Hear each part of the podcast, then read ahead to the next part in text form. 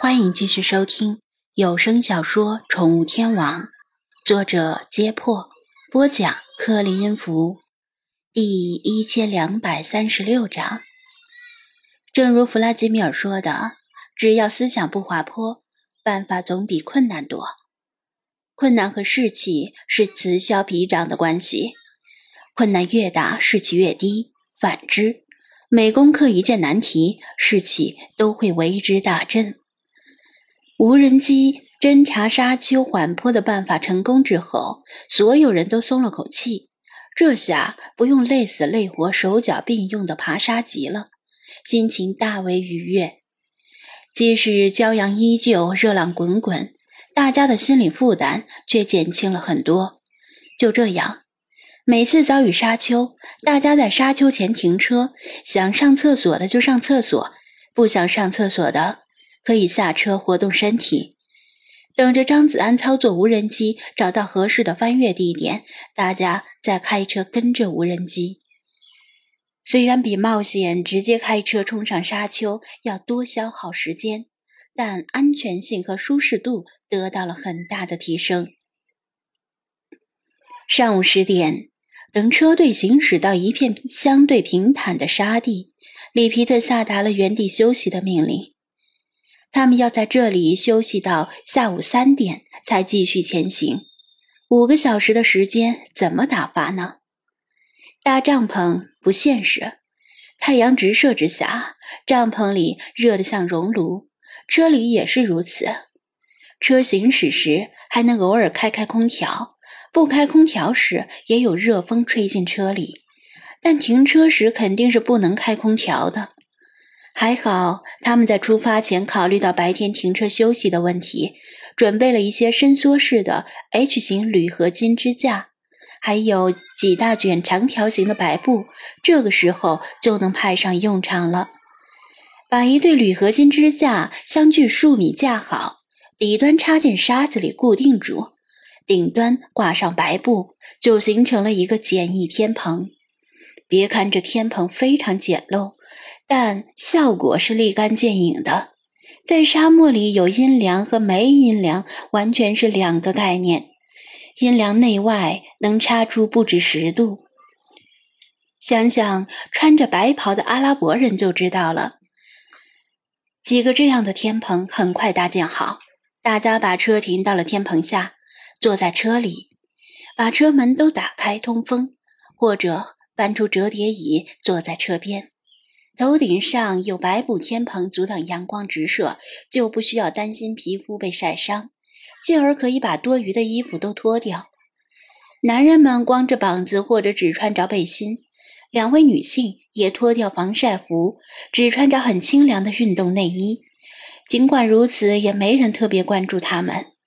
都说保暖思淫欲，但太暖了也不行。天气太热。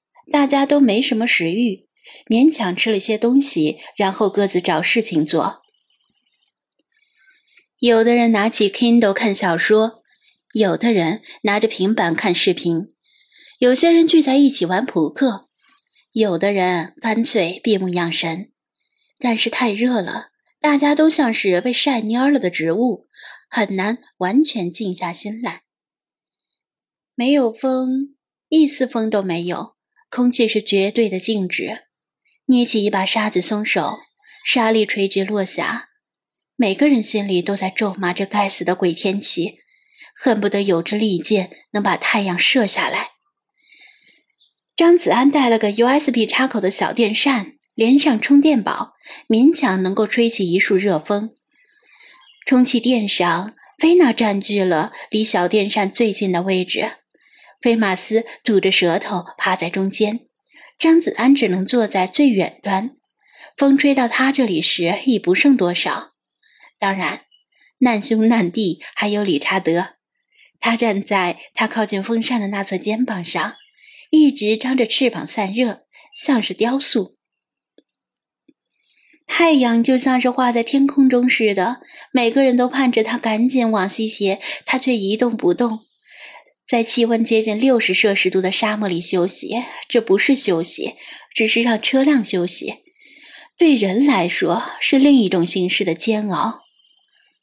时间慢慢过去了，太阳终究还是动了。到了下午三点，阳光已经能斜着晒到天棚下的车辆和人。里皮特下达了继续出发的命令。大家穿好汗湿的衣服，像是行尸走肉一般，把白布和铝合金支架收纳整理。几乎没有人说话，只是被动的服从命令。冬天进入撒哈拉沙漠已经很难熬了，更何况此时是最热的夏天，在太阳底下晒一天，就算是百炼金刚也能化成一汪铁水。接下来，开车遇到沙丘。停车绕路，像是兢兢业业的工蚁，或者没有独自思考能力的机器人。大部分人都放任自己的脑子处于僵化状态，仿佛只有这样才能够忽略身体上的痛苦。最大的困难不是翻越沙丘，而是白天时刻高悬头顶的太阳。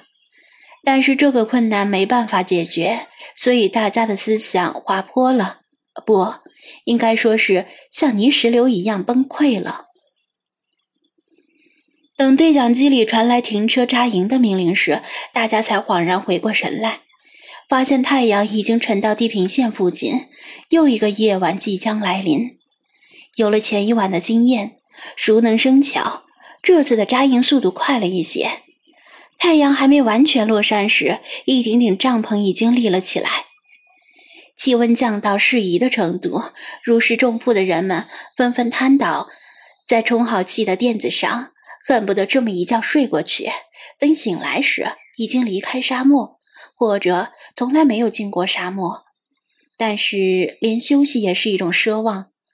里皮特开始敦促大家汇报每辆车的饮用水、食物和柴油的消耗。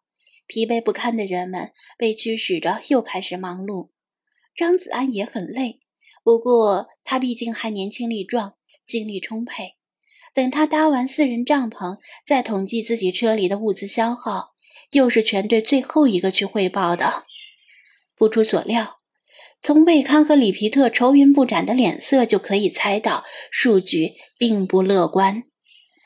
由于今天是纯沙漠行驶。翻越沙棘时还要绕路而行，平均每百公里的耗油量竟然超过了四十升，个别车辆的数据甚至达到了惊人的五十升。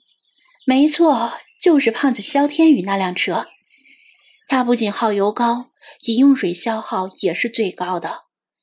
显然，他开空调并没有节制，发动机长时间超负荷运转，很可能突然故障。不能这样下去了，利皮特果断地说道：“让萨利姆跟他同乘一辆车，由萨利姆来开车。如果这样的情况不能得到好转，就让他跟我一辆车。我不信管不住他。”魏康的嘴唇动了动，终究还没说什么，微叹一声。自己的学生兼队员拖了后腿，他这个当老师的也很难受。张子安把自己的数据汇报上去，然后就告辞离开。路过一辆车的时候，差点儿与一具白花花的肉体撞了个满怀，正是光着膀子的萧天宇。